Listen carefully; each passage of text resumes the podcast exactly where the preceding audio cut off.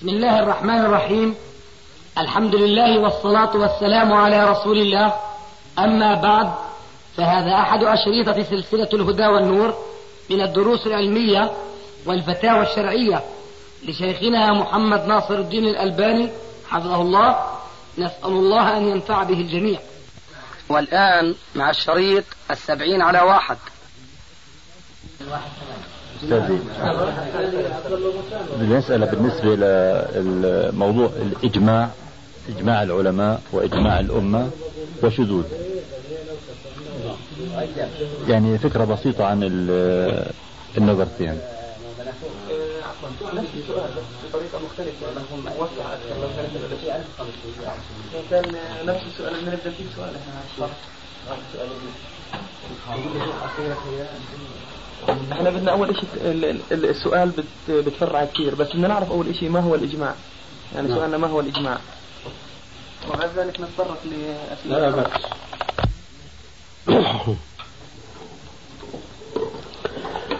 إن الحمد لله نحمده ونستعينه ونستغفره ونعوذ بالله من شرور أنفسنا ومن سيئات أعمالنا. من يهدي الله فلا مضل له ومن يضلل فلا هادي له.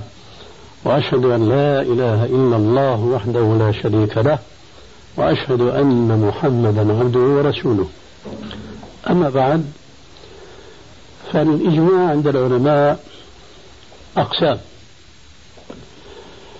القسم الأول منه هو الذي لا يجوز مخالفته.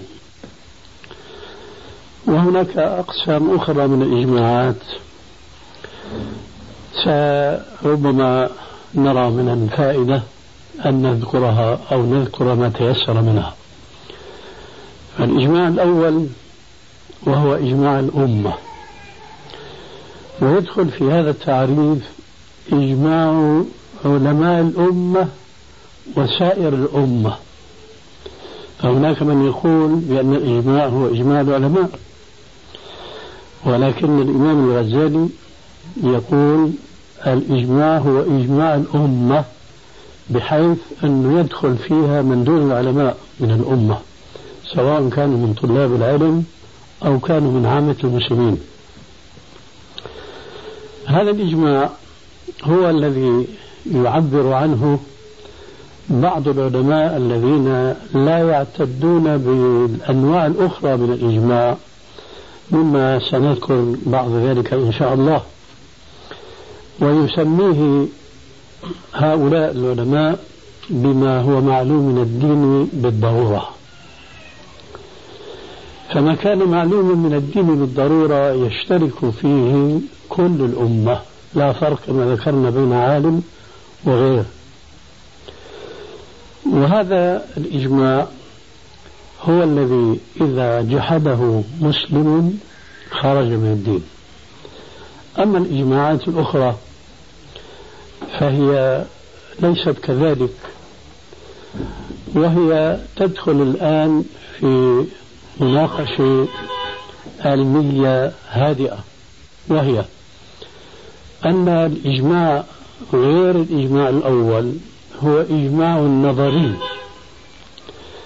وهو الذي يعبر عنه بعض العلماء بالمتفق عليه بين العلماء. ولا يسمونه إجماعا.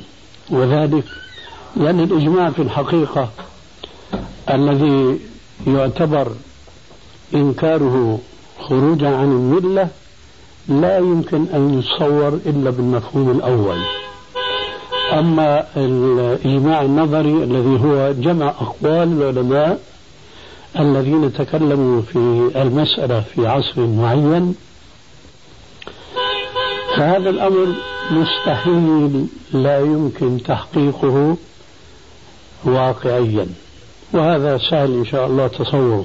ذلك لأن العلماء في كل قطر ومصر كما نعلم جميعا متفرقون. فمن الذي يستطيع أن يتصل بكل فرد من أفراد العلماء ويأخذ آراءهم فيجدها كلها متفقة بعضها مع بعض. هذا أمر مستحيل آه، تحقيقه. ولذلك يقول الإمام أحمد رحمه الله كما ذكر ذلك ابنه عبد الله ابن أحمد في كتابه مسائل الإمام أحمد. الإمام أحمد رحمه الله له عدة كتب تسمى بكتب المسائل. أي إن الإمام أحمد رحمه الله سئل عن كثير من المسائل فأجاب عنها. هذه الإجابات آه، نقلها وسجلها بعض تلامذته منهم ابنه عبد الله الذي هو راوي مسند أبيه وهو مسند أحمد المعروف المشهور. ومنهم أبو داود السجستاني مؤلف كتاب السنن الذي هو الكتاب الثالث من الكتب الستة. ومنهم ابن صالح صالح ابن الإمام أحمد ومنهم ومنهم ابن هاني ويوب. عبد الله بن أحمد يروي عن أبيه قال من ادعى الإجماع فقد كذب وما يدريه لعله مختلف. الإمام أحمد في الشطر الأول من هذه الكلمة يشير إلى عدم إمكانية الإجماع لو وقع. لأنه يقول وما يدريه. من ادعى الإجماع فقد كذب. وما يدريه هذا نقد ثاني لأنهم لو اجتمعوا اليوم يمكن أن يختلفوا غدا. فشو درى هذا الإنسان أن العلماء كلهم في ساعة واحدة أو في يوم واحد أو في أسبوع أو شهر أو سنة اجتمعوا على شيء ثم ما اختلفوا. ما يدريه.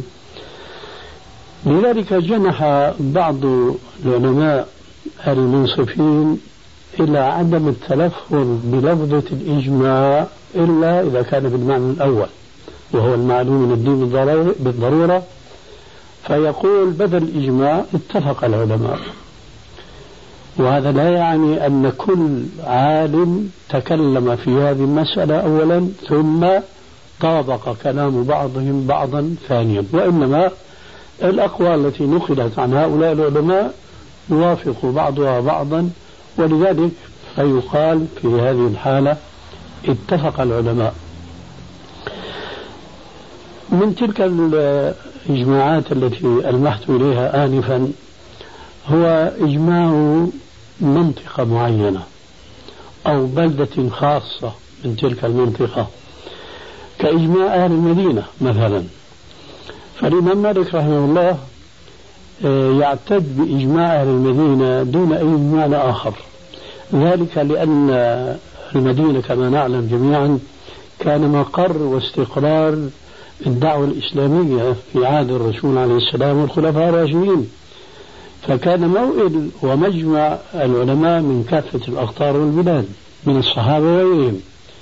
ولذلك فالإمام مالك رحمه الله يرى أن ما أجمع عليه علماء المدينة خاصة من الصحابة والتابعين الذين هو أدركهم في عهده فهذا هو الإجماع.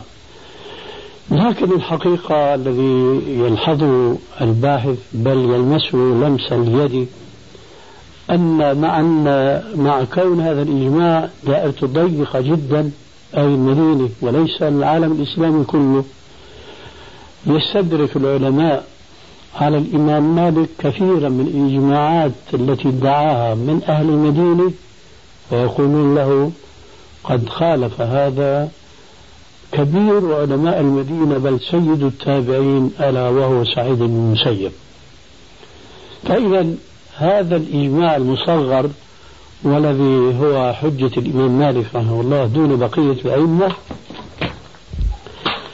هذا الإجماع نفسه لم يمكن إثباته فكيف يمكن إثبات إجماع الأمة في سائر أقطار البلاد الإسلامية؟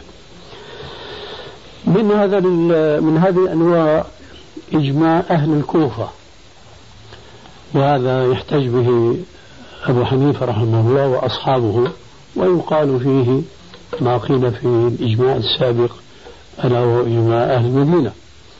أي إنه ينتقد بكثير من الأقوال التي تخالف الإجماع المدعى. ثم يأتي من أنواع الإجماع الإجماع السكوتي. الإجماع السكوتي. وهذا معناه أن عالما من علماء المسلمين يتكلم في محضر من المسلمين بقول ولا أحد ينتقده فيقولون ما دام هذا العالم الفاضل تكلم بهذا الكلام ثم لم يتعقب من أحد الحاضرين فمعنى ذلك أن هذا هو الحق والصواب وإلا كان انتقد الواقع هذا الإجماع تقبله النفس المطمئنة بشرط واحد إذا لم يكن ثمة نص من كتاب الله أو من حديث رسول الله صلى الله عليه وسلم يخالفه. وإلا فهو إجماع مقبول. ولماذا؟ لأمرين اثنين. الأمر الأول أن الله عز وجل يقول ومن يشاقق الرسول من بعد ما تبين له الهدى ويتبع غير سبيل المؤمنين نوله ما تولى ونصله جهنم وساءت مصيرا. الله يقول هنا ويتبع غير سبيل المؤمنين فإذا جاءتنا رواية صحيحة بأن أحد علماء المسلمين تكلم في مسألة ما في محضر من علمائهم وأقروه على ذلك فالنفس تطمئن حين ذاك ليقال هذا هو سبيل المؤمنين لكن بالشرط السابق وهو عيد التذكير به أن لا يكون هناك نص من كتاب الله أو من حديث رسول الله صلى الله عليه وسلم يخالف هذا الإجماع السكوتي. وفي رأي علماء الأصول أن الإجماع السكوتي هو في الواقع أضعف الإجماعات لأنه قد يتكلم المتكلم بقول ويكون هناك في المجلس من يرى خلاف خلافه ولكن يرى من المصلحة ألا يتكلم بخلاف ما سمع من باب درء المفسدة الكبرى بالمفسدة الصغرى. وأنا الآن أضرب مثالين. أحدهما يتعلق بالإجماع السكوتي شو مثاله؟ والآخر يتعلق بأنه ممكن أن يكون في هذا الإجماع السكوتي من سكت على مضض لسبب سأذكر الآن مثالا هو المثال الثاني. مثال الإجماع السكوتي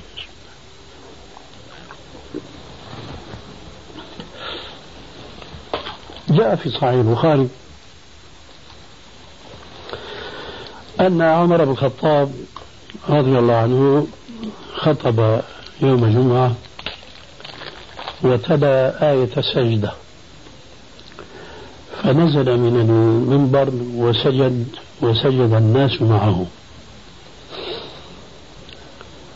في الأسبوع التالي خطب أيضا وتلا آية السجدة هي أو غيرها أنا الآن لا أذكر. فلما رأى الناس يتهيئون للسجود أشار إليهم بقوله رضي الله عنه إن الله لم يكتبها علينا إلا أن نشاء. إن الله لم يكتب علينا سجدة التلاوة إلا أن نشاء. فهذا نص صريح بأن سجدة التلاوة ليست أمرا فرضا وإنما هو راجع إلى مشيئة التالي أو السامع. ولا شك أن عمر الخطاب حينما يخطب في مسجد المدينة أن هناك المئات من الصحابة والتابعين فحينما لا يقوم أحد وهو خليفة المسلمين ليبين خلاف ما قال أمير المؤمنين النفس تطمئن إلى كون هذا الرأي ليس فيه خلاف. لكن هذا لا يفيد القطع واليقين ولذلك لا يعتبر أن من خالف مثل هذا الإجماع يكون كافرا لأن الكفر لا يجوز الصيرورة إليه إلا إذا كان من خالفه خالف أمرا كما قلنا في تعريف الإجماع الأول معلوما من الدين بالضرورة ذلك لأنه من الممكن كما ذكرت آنفا أن يكون هناك من يرى خلاف هذا الرأي وإن كان لم ينقل. لكن هذا تطريق نظري احتمالي. بسبب أو أكثر من سبب كما يقال اليوم مثاله وهو المثال الثاني الذي أشرت إليه آنفا أن عبد الله بن مسعود رضي الله عنه كان قد حج في زمن عثمان بن عفان. وثبت عن عثمان رضي الله عنه أنه كان إذا أتى منى ونزل فيها أيام التشريق أتم الصلاة ولم يقصر. ومعلوم عند علماء المسلمين كافة أن النبي صلى الله عليه وسلم يوم حج حجة الوداع من يوم خرج من المدينة إلى أن رجع إليها صلى ركعتين ركعتين. ومعنى ذلك في منى نفسها صلى أيضا ركعتين ركعتين. أما عثمان رضي الله عنه فقد أتم. وهنا يذكر العلماء رأيين أو سببين قد نعرج عليهما فيما بعد حتى لا نبعد كثيرا عن توضيح المثال. فكان ابن مسعود إذا صلى خلف عثمان يتابعه في منى ويصلي أربعا. فقيل له أنت تقول أن الرسول عليه السلام كان يصلي ركعتين ركعتين حتى رجع إلى المدينة فما بالك تتم؟ فكان يقول جواب مختصر جدا ولكنه حكيم جدا أيضا. كان يقول الخلاف شر. الخلاف شر. أي مخالفة فرد من أفراد المسلمين عمل خليفة المسلمين وهو بلا شك من العلم والدين والصلاح في مكان معروف مشهود له بذلك. فلا بد أن إتمامه له في ذلك وجهة نظر. فهو لا يفعل ذلك نكاية بالسنة وهو يعلمها. إذا أنا لا أريد أن أخالفه فأصلي خلاف صلاته وإن كنت أعتقد أن السنة القصر. فيقول الخلاف شر. فإذا هو كان يصلي وفي نفسه أن السنة ركعتان. لكن لما سئل قال الخلاف شر. فهذا المثال ممكن يصورنا احتمال أن يكون هناك قول وقع في مجمع من الناس أو فعل ويكون لا يرى ذلك ولكنه يسكت. كما قلت في أول كلامي من باب دفع المفسدة الكبرى بالمفسدة الصغرى. فهو يسكت حتى ما يصير فتنة وبلبلة في جماعة المسلمين. فهذا ما يحضرني الآن من أنواع الإجماعات وأن شيئا من ذلك لا يمكن تكفير المسلم إلا إذا كان يجحد أو يخالف ما كان معلوما من الدين بالضرورة وهو الإجماع اليقيني وليس ثمة إجماع آخر.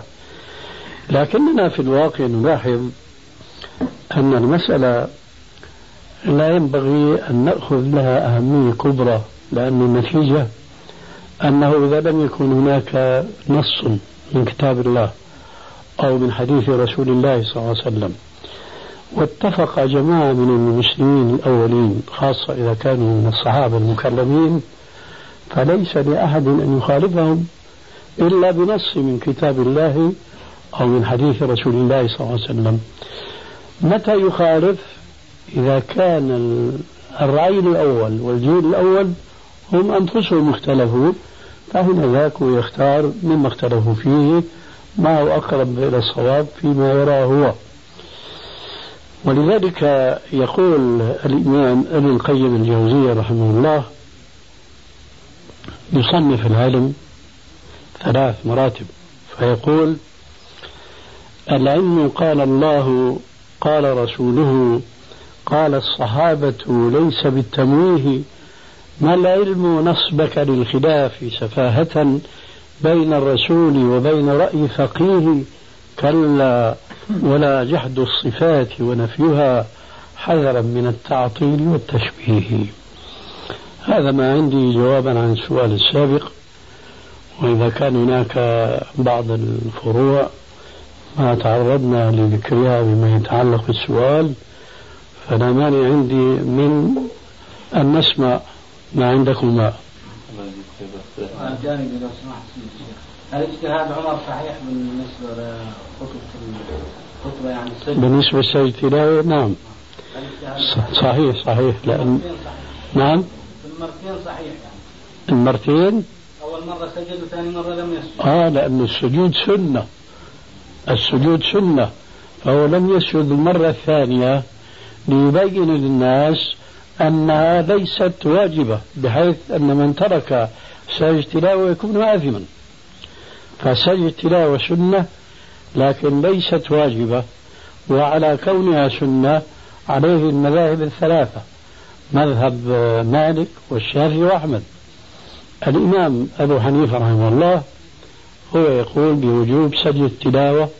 وهذه القصة مع عدم وجود ما يخالفها كتابا أو سنة هو من الأدلة القوية على أن سجد التلاوة ليست بواجبة وإنما هي سنة. من فعلها أثيب عليها ومن تركها فلا إثم عليه. تفضل. بالنسبة للشذوذ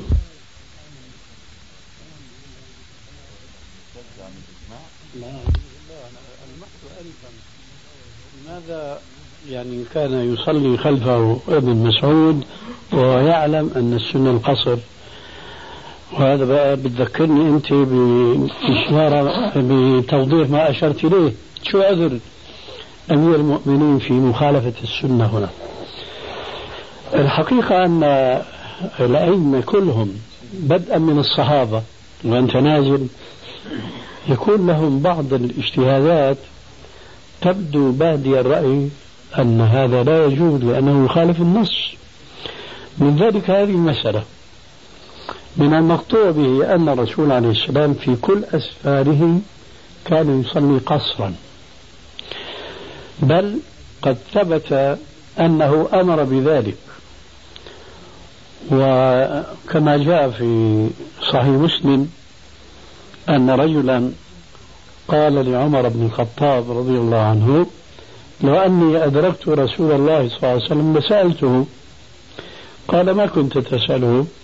قال أسأله أن الله عز وجل يقول آه، فلا جناح عليكم فليس عليكم جناح أن تقصروا من الصلاة إن خفتم أن يفتنكم الذين كفروا. فكنت أسأله ما بالنا نقصر وقد أمنا يعني ربنا عز وجل نفى الحرج في قصر الصلاة بشرط إيه؟ الخوف من المشركين. فبعد أن نصر الله نبيه على المشركين وطهر بلاد الحجاز من الشرك ما بال المسلمين لا يزالون يقصرون وفي آخر سنة من حياته عليه السلام وهي حجة الوداع كما ذكرنا. كنت بسأل الرسول ما بالنا نقصر وقد أمنا؟ قال له أبشر. فقد سألت رسول الله صلى الله عليه وسلم فقال هنا الشاهد صدقة تصدق الله بها عليكم فاقبلوا صدقته. فهل يتكبر العبد على سيده فلا يقبل عطاءه الكريم له؟ ما يفعل هذا أبدا. هذا العبد مع السيد العبد فما بال العبد مع الرب تبارك وتعالى. لذلك فثابت يقينا أن الرسول عليه السلام كان دائما يقصر بل أمر بذلك كما سمعتم صدقة تصدق الله بها عليكم فاقبلوا صدقته. إذا كيف أتم عثمان؟ أجابوا بجوابين.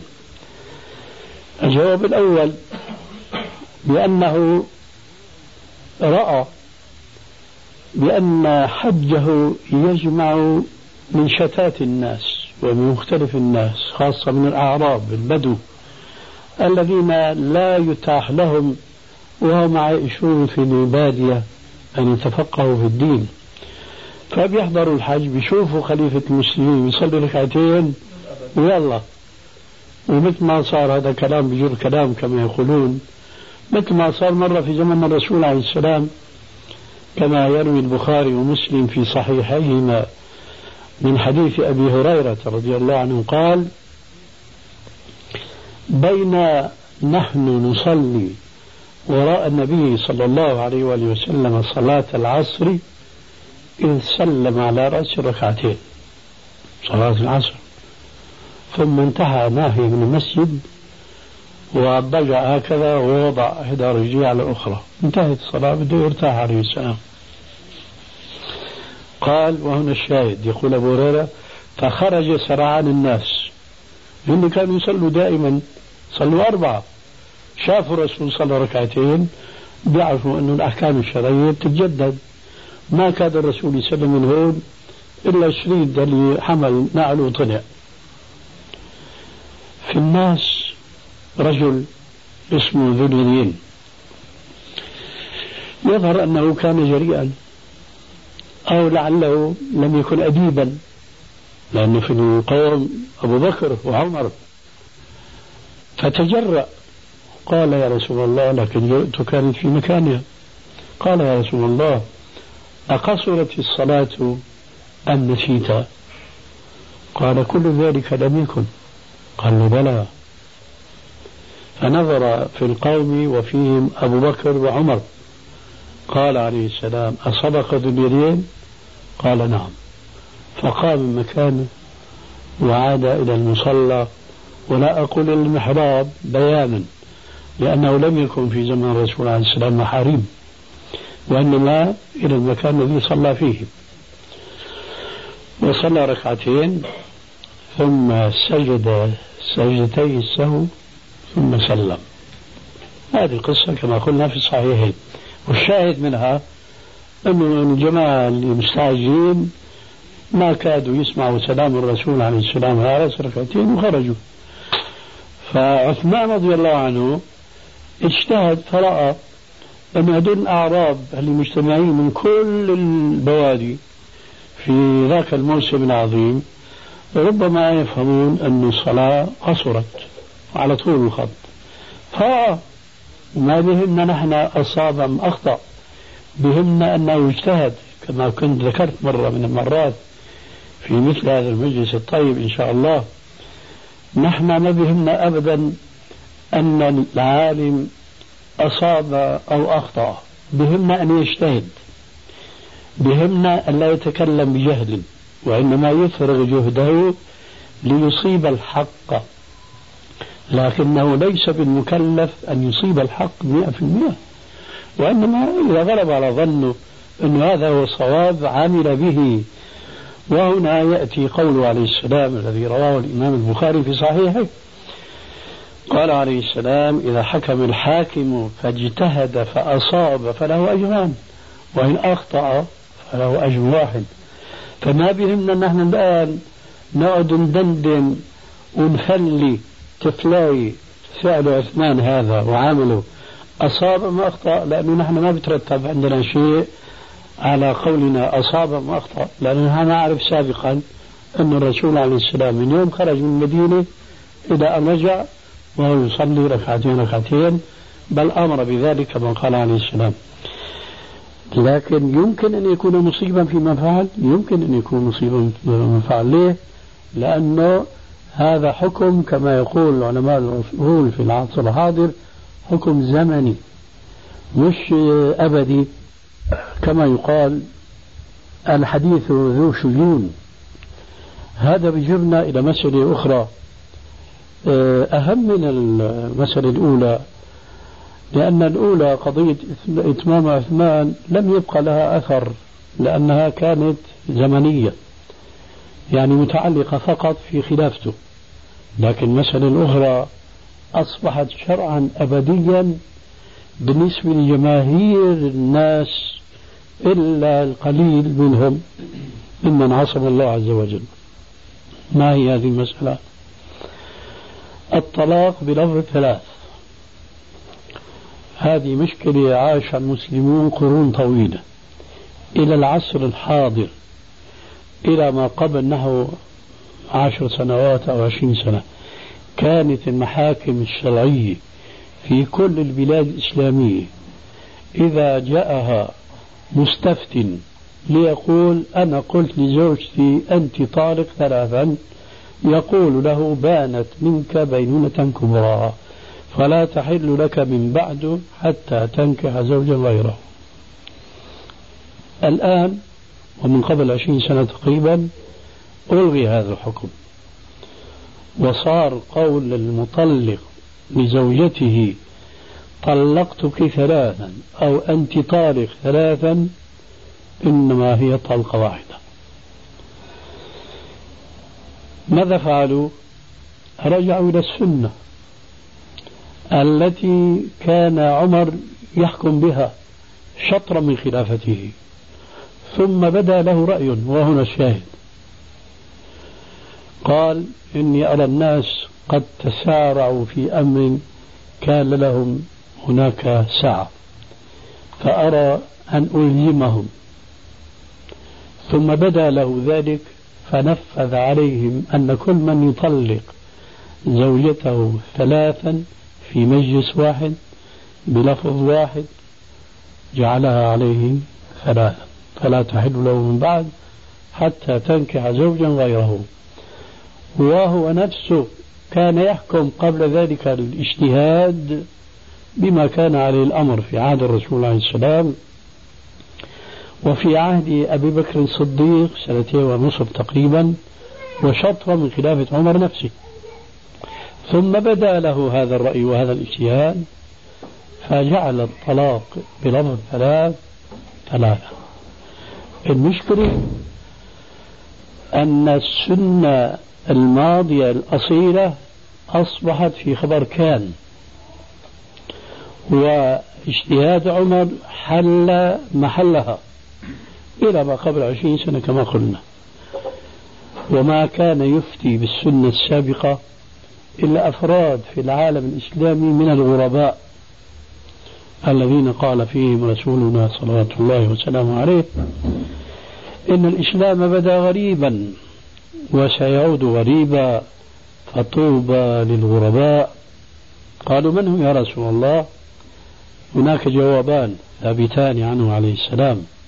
الأول هم ناس قليلون صالحون بين ناس كثيرين من يعصيهم أكثر ممن يطيعهم.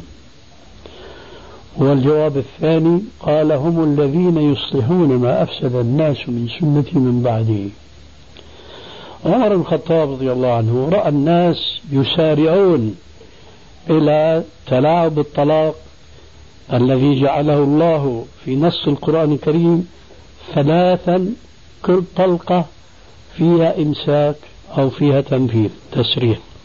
فقال عز وجل الطلاق مرتان فإمساك بمعروف أو تسريح بإحسان.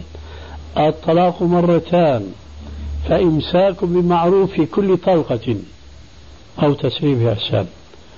فالذي يقول أنت طالق ثلاثا والإمساك بمعروف أو تسريح بإحسان؟ لقد استعجلوا أمرا كان فيه كان لهم فيه أناه كما جاء عن عمر رضي الله عنه.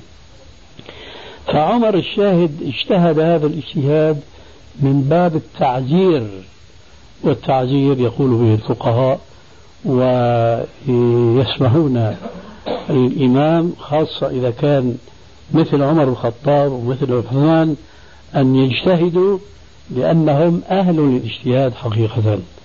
لكن مع الزمن انقلبت المشكلة.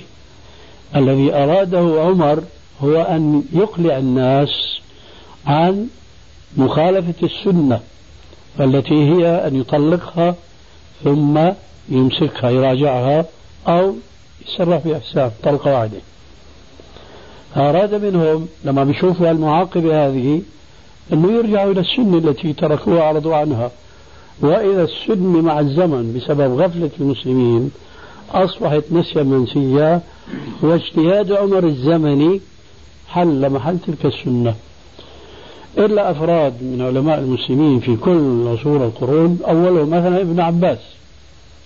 ابن عباس كان يروي عن الرسول عليه السلام الحديث الذي هو مستند هذا الاجتهاد الذي لجأ إليه لفقهاء العصر الحاضر والفقهاء السابقون الذين كانوا يخالفون ما جرى عليه المسلمون كان مستندهم حديث ابن عباس قال كان الطلاق في عهد النبي صلى الله عليه وسلم وفي عهد أبي بكر وشطر من خلافة عمر إذا طلق الرجل امرأته ثلاثا طلقة واحدة ثم جعل عمر الخطاب ثلاثا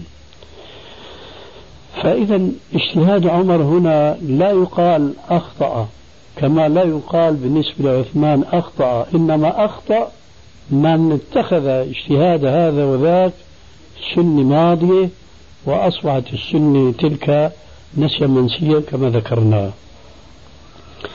هذا ما أظن يصلح جوابا أنه ليس شاذا من تمسك بالسنة وخالف جماهير الناس إنما الشاذ هو الذي يخرج عما عليه المسلمون المتمسكين بكتاب الله وبسنة رسول الله صلى الله عليه وسلم.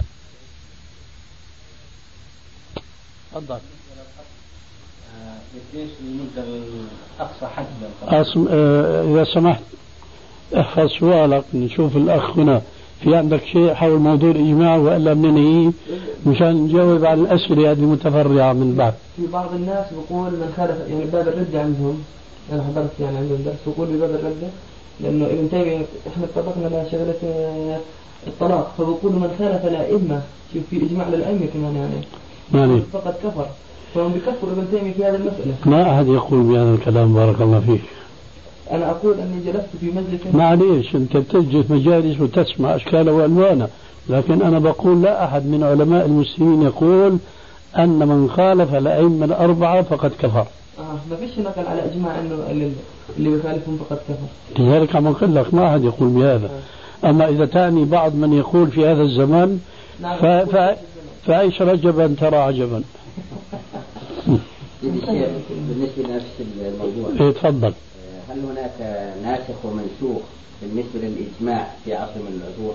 مثلا آه، كان الإجماع على آه، مسألة آه، فقهية في العصر هذا. بعد زال العصر هذا جاء عصر ثاني أو قبله.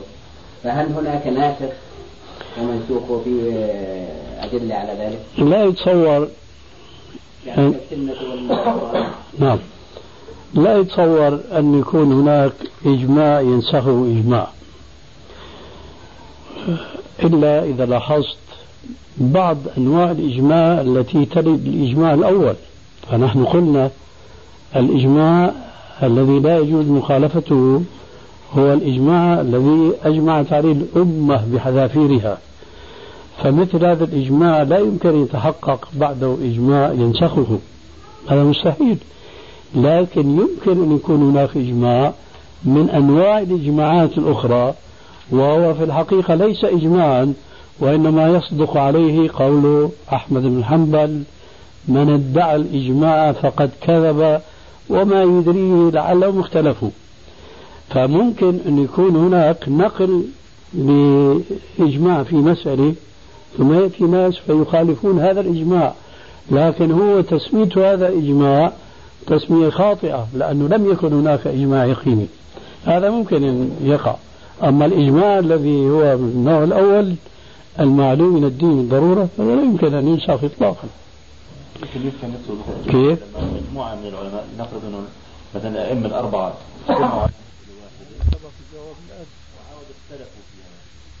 يعني آه، تيجي حكم حكم العصور في حاكم العلماء. بيجوا رأس محل حاكم بيصدروا قرار. مثل ما صار في العصر الحاضر. أو مسائل فقهية أصدروا فيها. نعم. وإجماع سموها وإحنا بنعرف إنه في في الإجماع اللي قبله إنه محرم حتى إنك تفتي فيها مواضيع والله يا أستاذ اذا إذا كان إذا يحسن أنك تجيب مثال. وأنا أعتقد أنه الجواب السابق واضح تماما. ليس كل ما يدعى فيه الإجماع يكون فعلا هو أمرا مجمعا عليه. فإذا كان مقصود أن هناك إجماع يقيني ومع ذلك خولف هذا لا يجوز طبعا. لكن يكون هناك إجماع غير ثابت يقينا ممكن لبعض العلماء يخالفوا في ذلك. لكن نحن ننظر في هذا المخالف وسبق أيضا جواب عن ذلك هل خالف ما كان عليه العلماء بدليل من كتاب الله أو من حديث رسول الله صلى الله عليه وسلم أو من أقوال السلف الصالح الصحابة ومن بعده من التابعين؟ إن لم يكن عنده شيء من ذلك فلا يجوز له المخالفة. وإن كنا لا نقول هذا كفر لأنه خالف الإجماع لأنه ليس هناك إجماع إلا ما كان معلوم من الدين بالضرورة. الآن يصلح في الحقيقة إن شئت أن تضرب على ذلك مثلا لأنه قد يكون هذا المثال معلوم من الدين من الدين بالضرورة مع ذلك خولف. هذا لا يجوز قطعا. أو ليس معلوم من الدين بالضرورة فخولف. حينئذ ننظر. إذا سمحت حينئذ ننظر. هذا الذي خالف. هل كان بدليل من كتاب الله أو من حديث رسول الله؟ أم هو اتباع هوى؟ أم هو اتباع مصلحة زعموا أم مراعاة العصر كما يقولون اليوم؟ أم أم إلى آخره. فحينئذ لكل يعني حال جوابها. فالآن إذا أنت عندك مثال فهاته. المثال أنه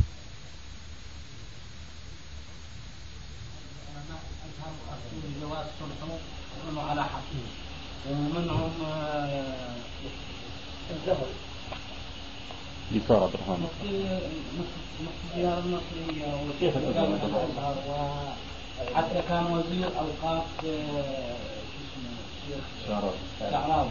الشيخ شعراوي من اللي ايدوا الموضوع إحنا سمعناها يا سيدي هاي المشكلة الحقيقة في العصر الحاضر نحياها. هذول العلماء نسميهم وعليكم السلام ورحمة الله وبركاته. أهلا مرحبا وعليكم السلام ورحمة الله وبركاته.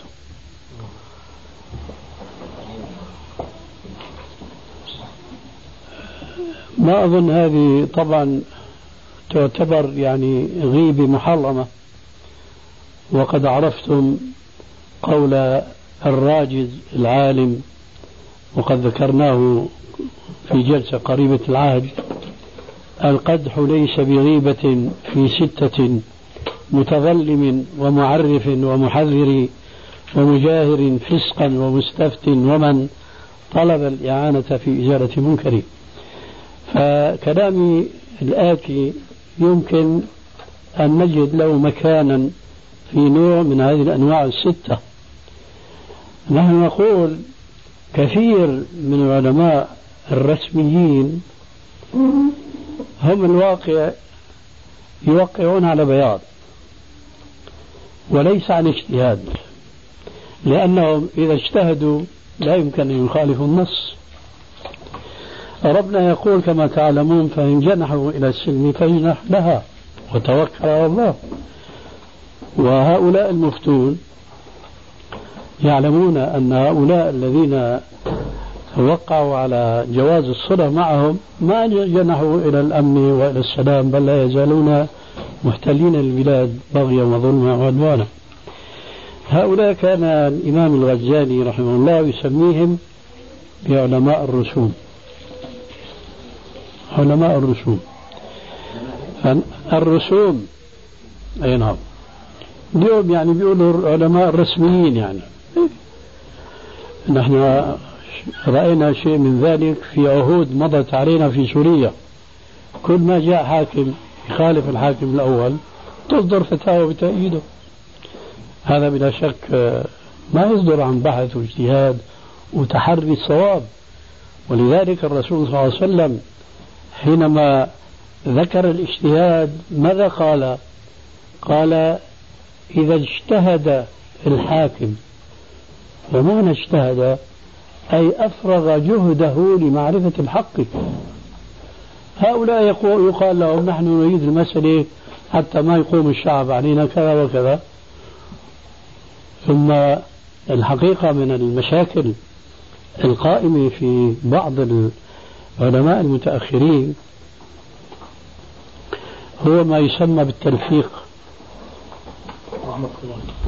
هو ما يسمى بالتلفيق. التلفيق نقدر نعبر عنه بعبارة أخرى الترقيع بمعنى يأخذ من كل مذهب ما يحلو له. فكنت أنا قرأت في بعض المجلات الإسلامية أن أحد الخديويين في مصر طلب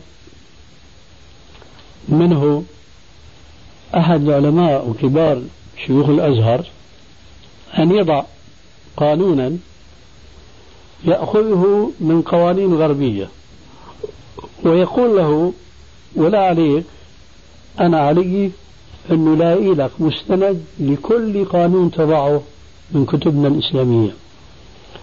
ومعنى هذا الكلام؟ أنه يأخذ من كل مذهب ما يناسب القانون. أنا أضرب لكم مثلا. لو تبنى. إباحة ما يسمى اليوم ظلما بالمشروبات الروحية. إباحتها إلا الخمر المستنبط من العنب فقط. هذا حرام.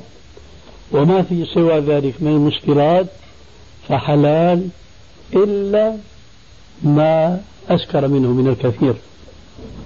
فهو حرام. فهذا المذهب يبيح للمسلم أن يشرب ما شاء من الخمور المستنبطة من غير عنب بس لا تصل لمرتبة السكر.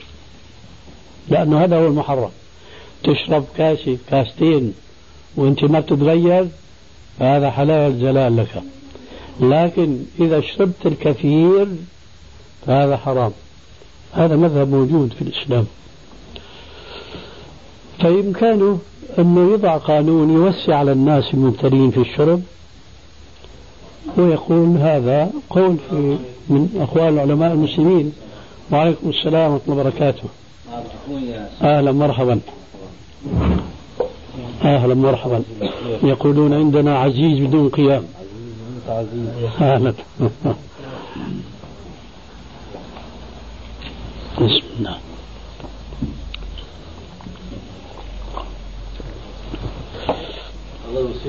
مساك الله بالخيرات هذا العالم يقول لذاك الخديوي ضع ما شئت من القوانين وأنا علي أن أسند لك إياها من كتب المسلمين.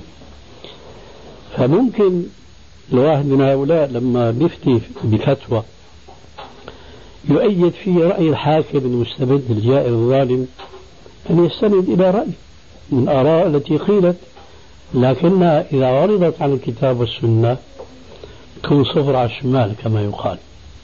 لا قيمة لهذا القول لأنه ليس كل قول له حظ من النظر وإنما كما سمعتم آنفا في شعر ابن قيم الجوزية العلم قال الله قال رسوله قال الصحابة ليس بالتمويه ما العلم نصبك للخلاف سفاهة بين الرسول وبين رأي فقيه.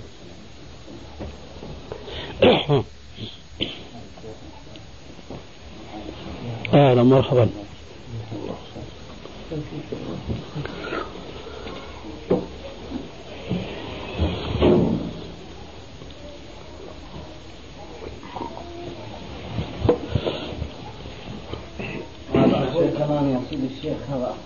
أهلا مرحبا ما شاء الله. ذرية بعضها من بعض. إيه عندك شيء أنت حول الاجماع طيب تفضل. تفضل.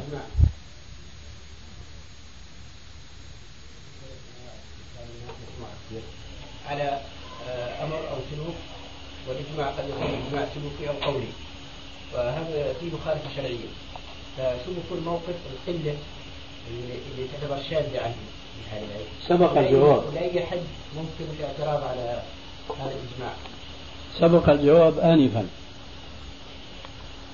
العلم قال الله قال رسوله قال الصحابة ليس بالتمويه. ما العلم نصبك للخلاف سفاهة بين الرسول وبين رأي فقيه؟ فما بالك إذا لم يكن هناك رأي فقيه؟ وإنما هو عامة الناس وأيها الناس اتبعوا الناس كأنها آية أنزلت في كتاب الله. فاتفاق جماعة من الناس على فهم نص من كتاب الله ومن حديث رسول الله صلى الله عليه وسلم هؤلاء لا ينبغي لعامة الناس أن يخالفوهم. أما أن يأتي ناس فيتفقون على رأي حديث ليس متلقا عن القرون الثلاث المشهود لهم بالخيرية في الحديث المتواتر صحة وهو قول عليه السلام خير الناس قرني والمشهور على ألسنة الناس خير القرون قرني.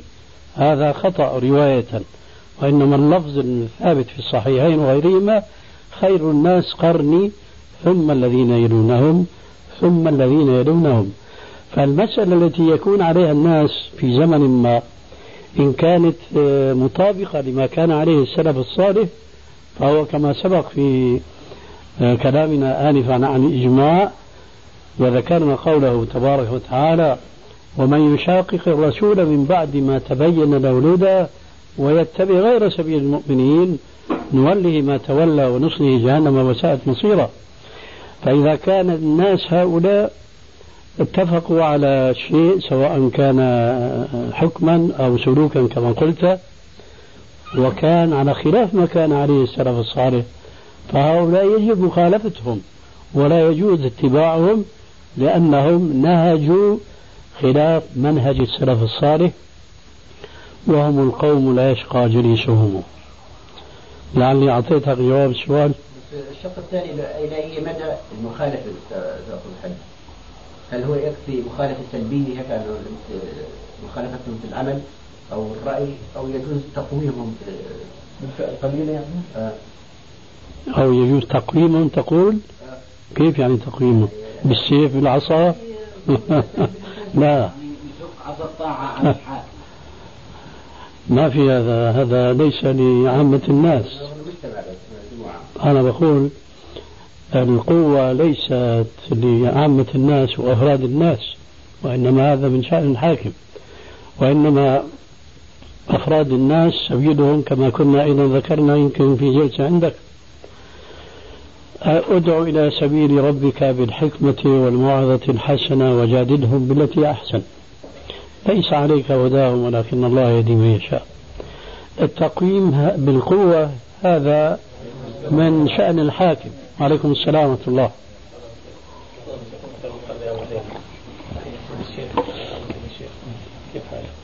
أهلا مرحبا يا أخي.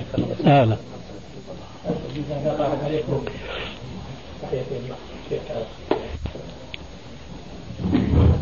الإصلاح لا يكون إلا بالبيان. والبيان هو الذي يطرد الشيطان. وإذا كان الداعي مخلصا وكان المدعوون كذلك. هناك يحصل الوفاق والتلاق أما لا سمح الله إذا كان أحد الفريقين غير مخلص فهناك يقع مما يقع بين الزوجين عادة من الطلاق.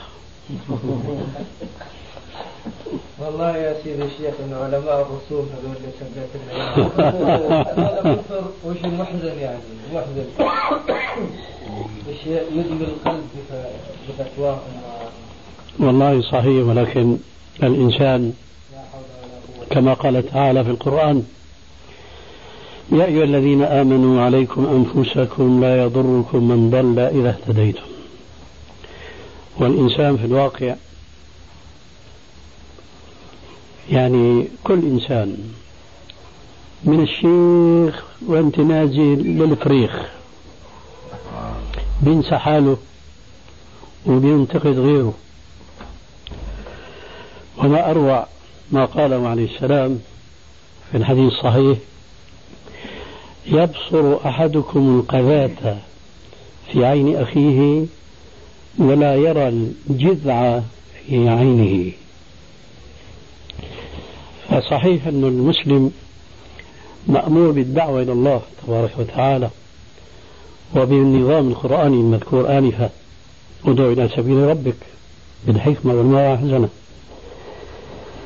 لكن لا يجوز له أن ينتقد الناس انتقادا من باب أن يشفي غيظ قلبه. وإنما فقط ليصلح وعليكم السلام ورحمة الله وبركاته. ليصلح ما هم فيه من الخطأ والانحراف.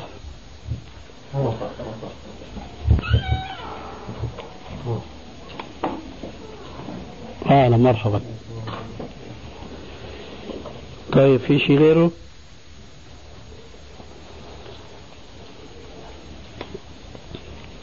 بالنسبة للإجماع إحنا اتفقنا.